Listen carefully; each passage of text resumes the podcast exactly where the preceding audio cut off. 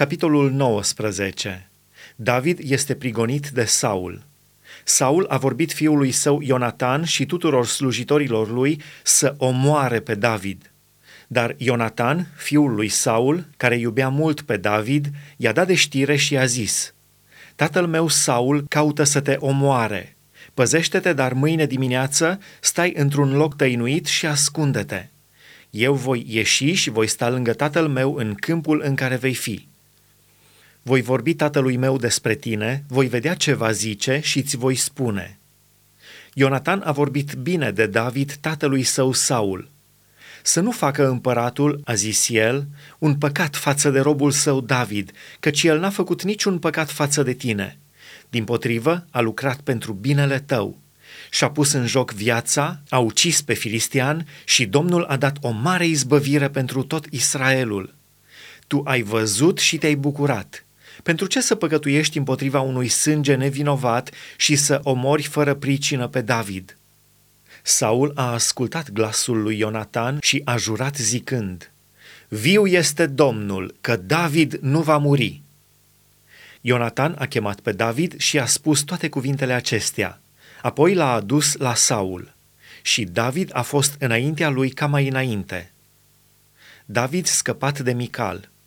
Războiul urma înainte. David a mers împotriva filistenilor și s-a bătut cu ei, le-a pricinuit o mare înfrângere și au fugit dinaintea lui.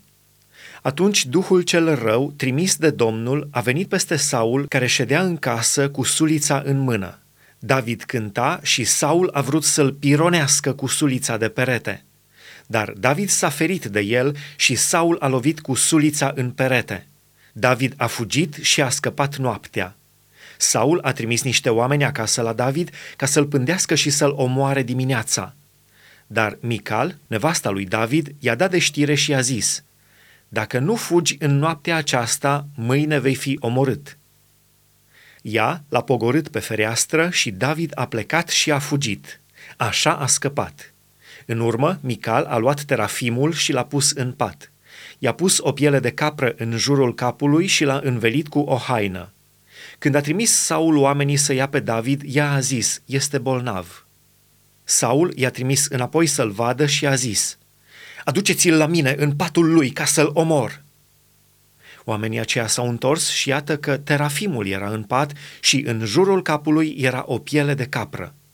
Saul a zis către Mical, Pentru ce m-ai înșelat în felul acesta și ai dat drumul vrăjmașului meu și a scăpat? Mical a răspuns lui Saul, el mi-a zis, lasă-mă să plec, ori te omor. Fuga lui David la Samuel la Rama. Așa a fugit și a scăpat David. El s-a dus la Samuel la Rama și i-a istorisit tot ce-i făcuse Saul. Apoi s-a dus cu Samuel și a locuit în Naiot. Au spus lucrul acesta lui Saul și au zis, Iată că David este în Naiot lângă Rama. Saul a trimis niște oameni să ia pe David. Ei au văzut o adunare de proroci care proroceau cu Samuel în frunte. Duhul lui Dumnezeu a venit peste trimișii lui Saul și au început și ei să prorocească. Au spus lui Saul lucrul acesta. El a trimis alți oameni și au prorocit și ei. A mai trimis alții a treia oară și au prorocit și ei. Atunci Saul s-a dus el însuși la Rama. Ajungând la fântâna cea mare, fără apă, care este la secu, a întrebat – unde este Samuel și David?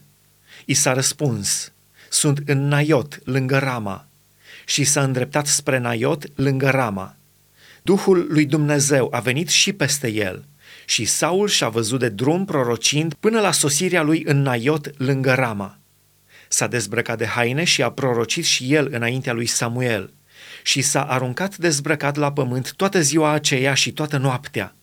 De aceea se zice, Oare și Saul este între proroci?